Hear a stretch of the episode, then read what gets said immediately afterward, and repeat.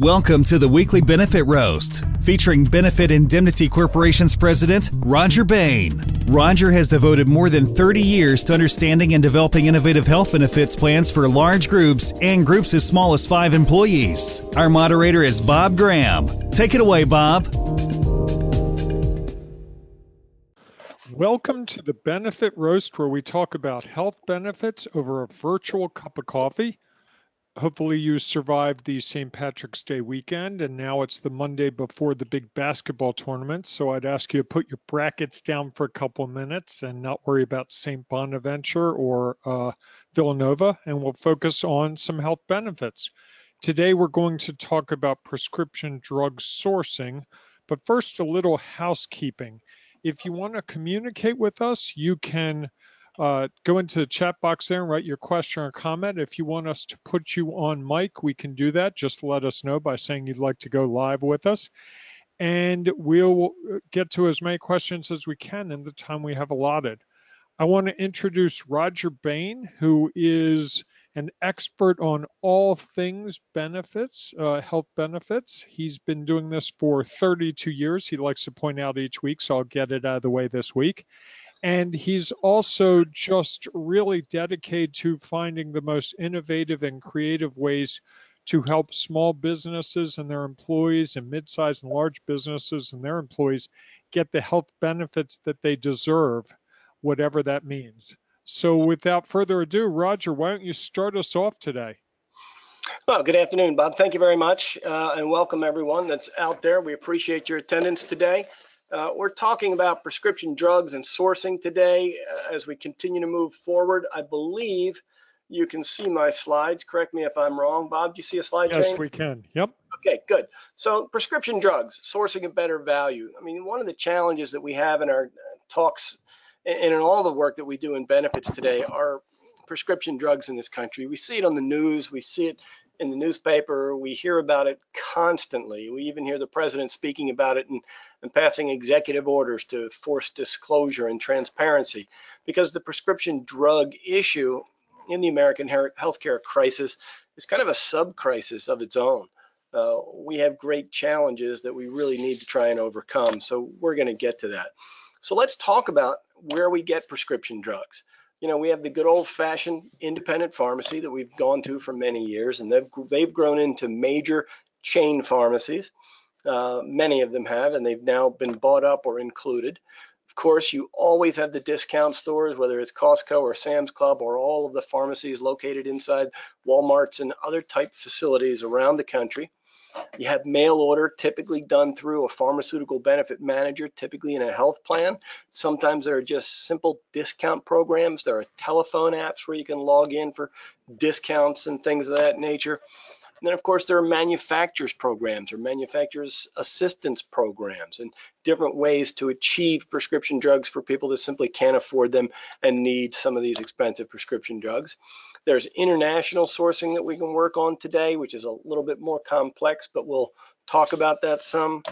And of course, prescription tourism, where you actually travel to another country or another state or somewhere other than your home location to find the the prescription at a more durable and affordable price so that you can actually afford to get the treatment that you need. So there's a lot of examples in these and, and we're not going to go through all of the details, but we do want to talk just in general terms about what's available and what you do to find these things. The, the, the root cause is the outrageous pricing.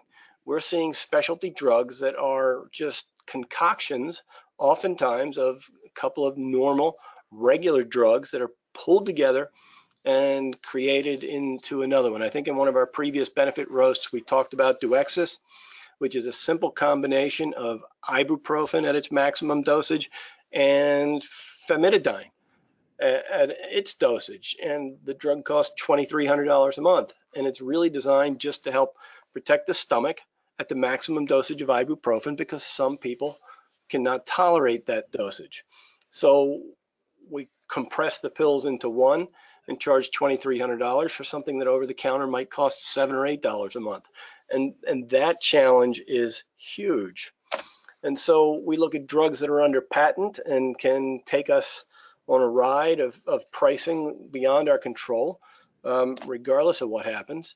We see it in the news all the time, like insulin pricing that has gone up some 46,000%. The EpiPen saga that we all saw that, that people apparently might even go to jail over and how they manufacturers adjust and amend and play with pricing.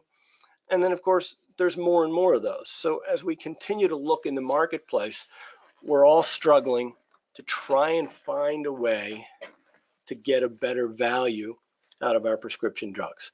And so that's where we're looking today. And so the question is, what do you do?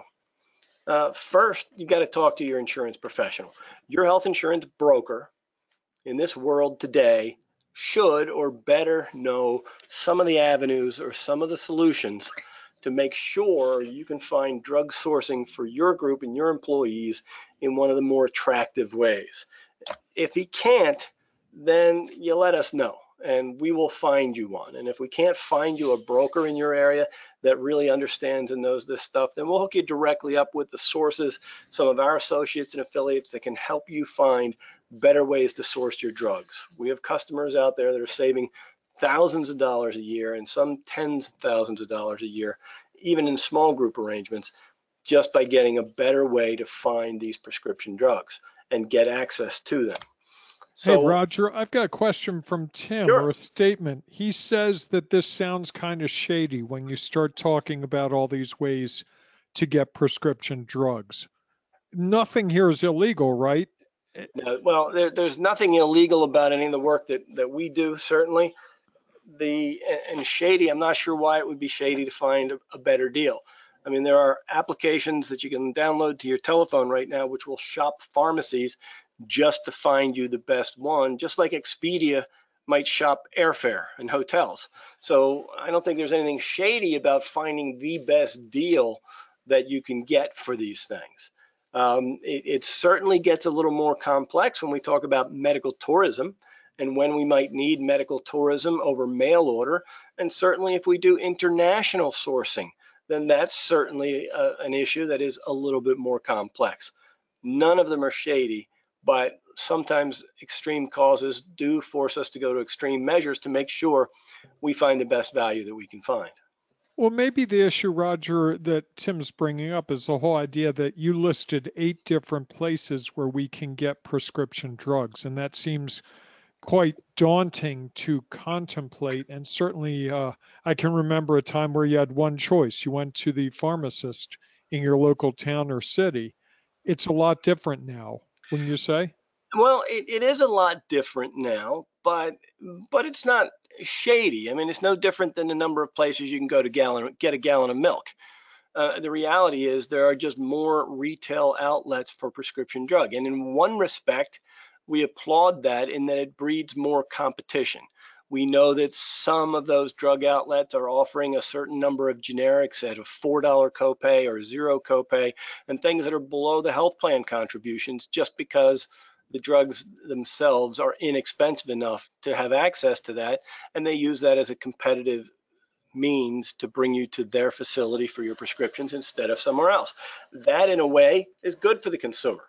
Uh, I think the one more complex element of the drug business that we don't have in a typical retail product like milk or bread or, or a sofa, and that is that there are these pharmaceutical benefit managers.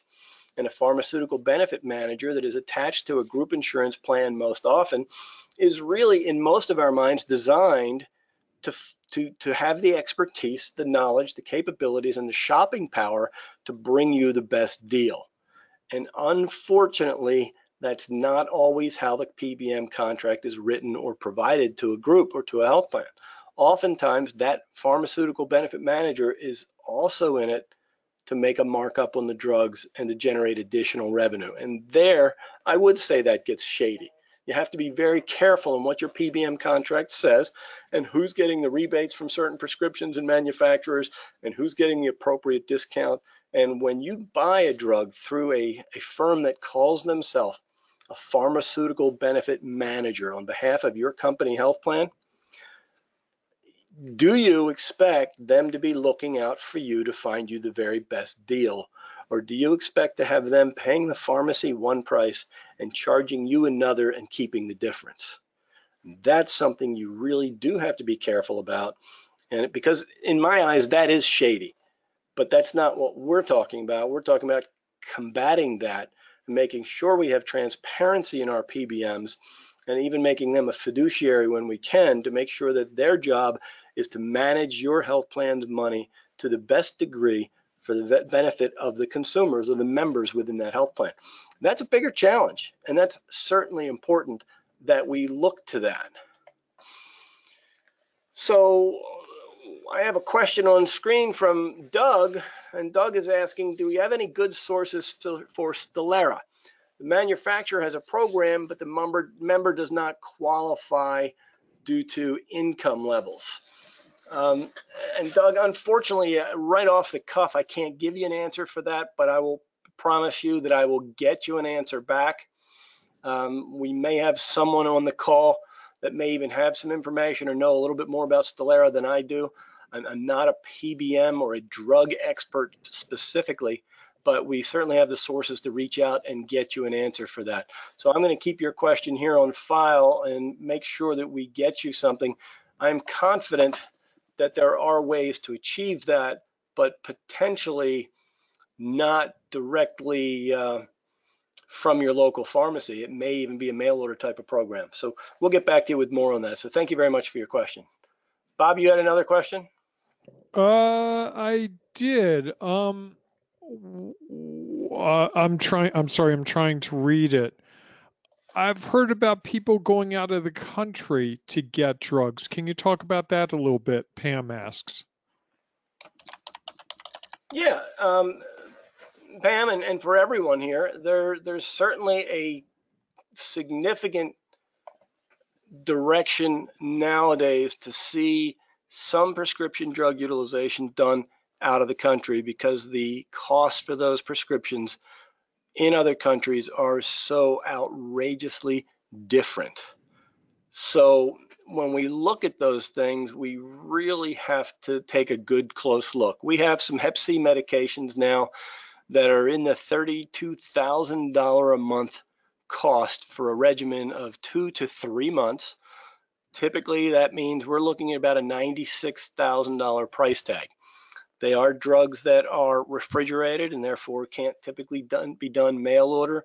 And so they're administered in other countries. And it is remarkable that you can fly to another country, spend a long weekend in a five star resort, fly back home, have your prescription from the same manufacturer out of the same box typically, administered, delivered, and come back home and save tens of thousands of dollars even after all of your travel costs are included. So that's what medical tourism is all about in, in the world, or prescription tourism is all about, and traveling to other countries. It is just amazing to see how our drug costs have gotten so out of hand. The same drug that I just mentioned that's around $32,000 in the States, in Egypt is around $2,000. Um, so that typically in other countries runs 10, 12, or 16,000.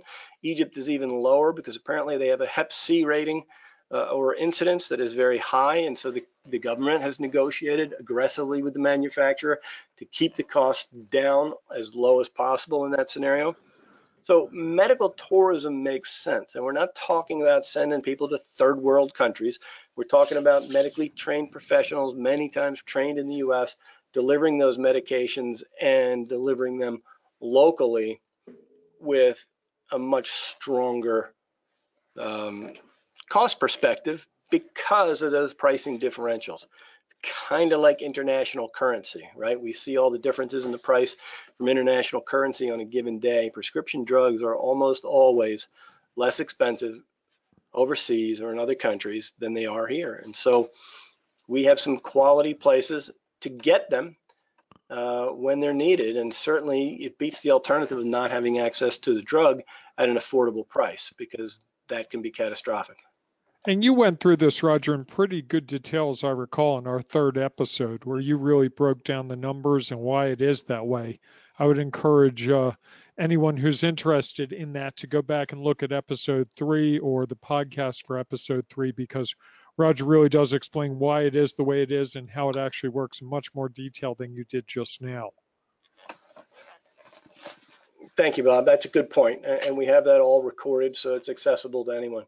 So so yeah, that's kind of the, the perspective that we're looking at and, and, some of the things that we look at. Manufacturers assistance programs are of great value many times, but as as one of our viewers, Doug, mentioned in an earlier question, you know, sometimes those manufacturers assistance programs will require a person to be of a very low income in order to get that assistance. So the manufacturer will help those that simply can't afford it, but won't help those that have the means or find the means to pay for it. And so it's an interesting situation there. I wish we'd find a way to get all of this more transparent and have everybody at a normalized price, but that's something we have to continue to strive for.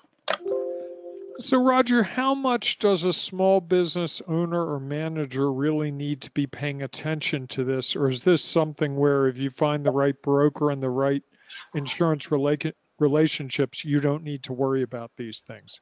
Well, that's a really good question. Um, and I would venture to, to say that there's a very significant reality that if you are a small employer in a fully insured ACA health plan, you don't have much or any control over this whatsoever. The only area where I would say you do have some control is if, in fact, you find a member on your health plan in need of a prescription drug and his deductible is too high for him to even be able to afford that prescription drug, then you may want to look at prescription tourism um, as an option to get help for that person. Wouldn't help the health plan, but it very well might help the person anyway because it's just a very challenging scenario. Um, it would decrease their out-of-pocket portion of it, right? Their percentage. It, it, could considerably decrease their out-of-pocket portion a lot, and just simply make it accessible at all when they might otherwise forego treatment for some things, and and that's again never what we like to see. So that's the one area. However, at the same time, if that small group is in a self-funded health benefit plan and, and when we say self-funded health benefit plan, these plans are all very creative now. They all have insurance protection at different levels. And the reality is groups as small as five employees are using these creative funding mechanisms. And uh, the largest groups in the country have been in a self-funded scenario for a long time. So now anywhere from five to infinity, it's potential that they really should be looking at means by which they're going to be managing their own costs on a better level and find out that they can put the savings in their pocket to help provide better benefits to their employees over the long haul. So yes, small employers should be conscious of this regardless of their plan design and how they're built.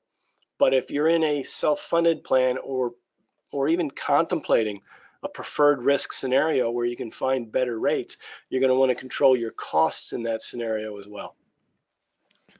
So, you know, find a broker, or make sure you get a new broker if you don't have one that understands these issues. And then ask about your prescription drug management program, what your plan or your PBM, and that's the pharmaceutical benefit manager, really does to help you in controlling costs, because that's an important component as well.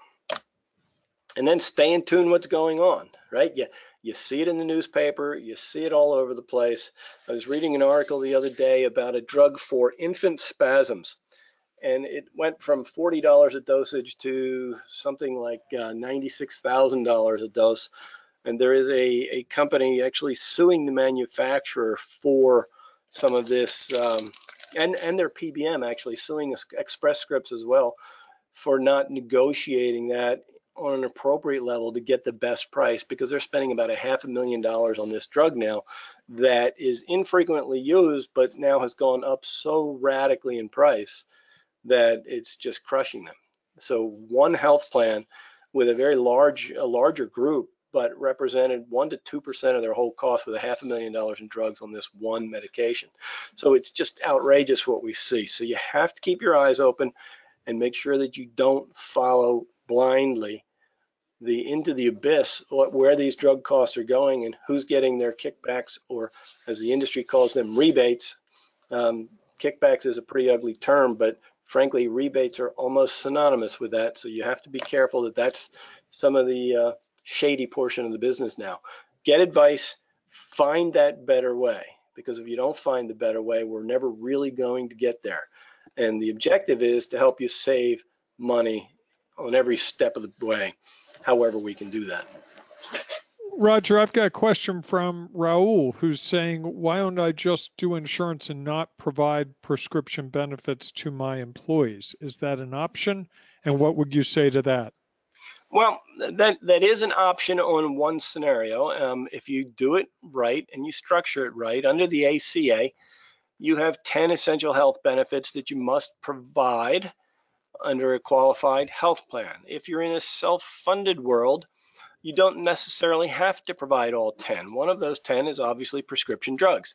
So you could in fact provide prescription prescription drug coverage uh, as a carve out or, or leave it out of your health plan. Provide everything else but that.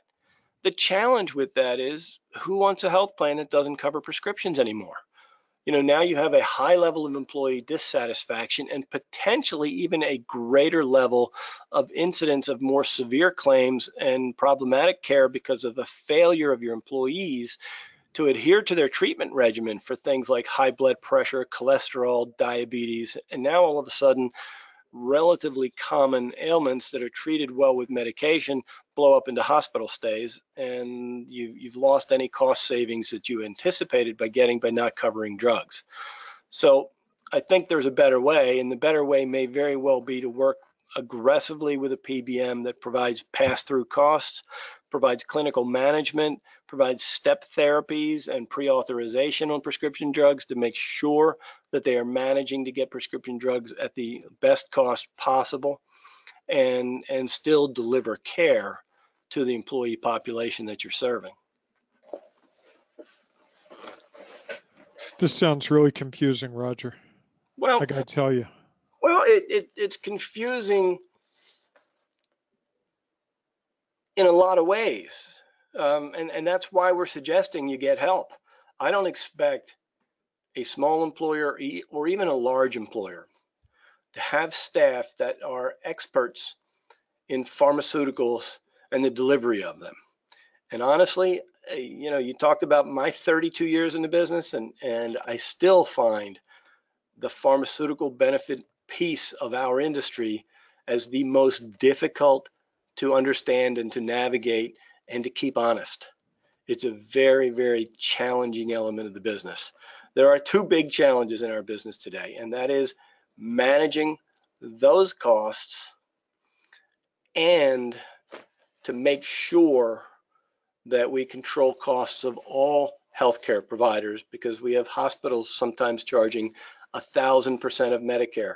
So controlling costs and breeding transparency and gaining expertise is really, really important. Um, and just a quick aside for Doug out there that asked your question earlier, I have another member on the call that suggested that they do have solutions for Stel Stelara outside of manufacturer's assistance programs. So thank you for that, Zach, and I will make sure to make an introduction with you guys uh, after the call so that we can help deliver some of that information. Bob, are there any other questions outstanding? Uh, let me see. We covered most of them, I think. Uh, well, the big question, this comes from Katrina. If we can get drugs from another country, why can't the PBMs just handle it? Oh, that's a really good, good question. And this kind of comes back to yours uh, about whether things sound shady or are illegal. Uh, and I wanted to get back to that, so I'm glad that question came up. The um, the FDA has prohibited the importation of prescription drugs from another country by a business enterprise or, or by anybody, but they have a stated non-enforcement policy for an American citizen that is purchasing drugs for their own use. So what that means is we, our pharmacies and our businesses can't buy drugs from Canada so they can get them at a better price and sell them at a better price here. They're all restricted and governed by the FDA. But if an individual needs a drug and wants to find it in Canada or New Zealand or another tier one country, and there are four tier one countries that the FDA determines are providing prescription drugs at the same or better quality than they are here in the States.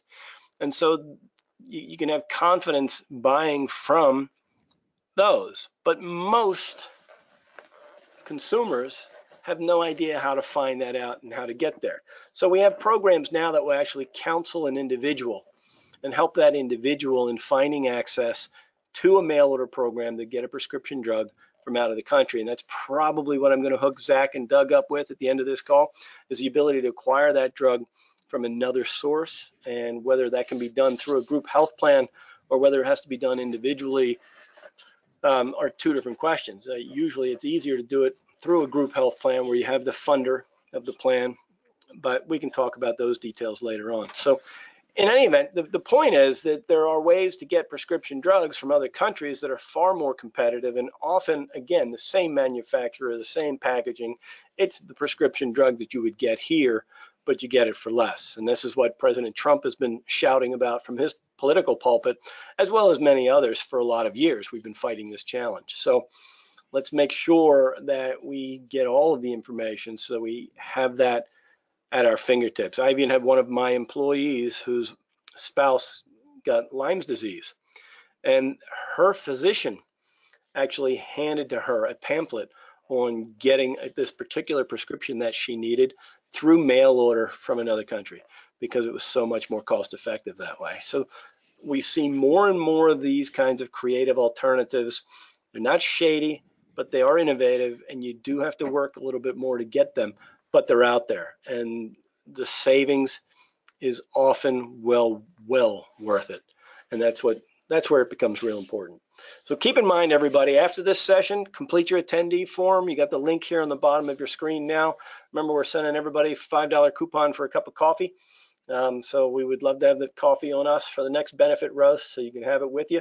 If there are any questions, any concerns, then feel free to uh, to let us know and we have it from there. Any other questions outstanding, Bob? No, no, I think that's all we have today. You covered a lot of ground in a very short time, so thank you very much for that. Appreciate it.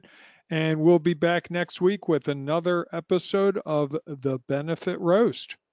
Very good. Thank you, everyone. Appreciate your time today.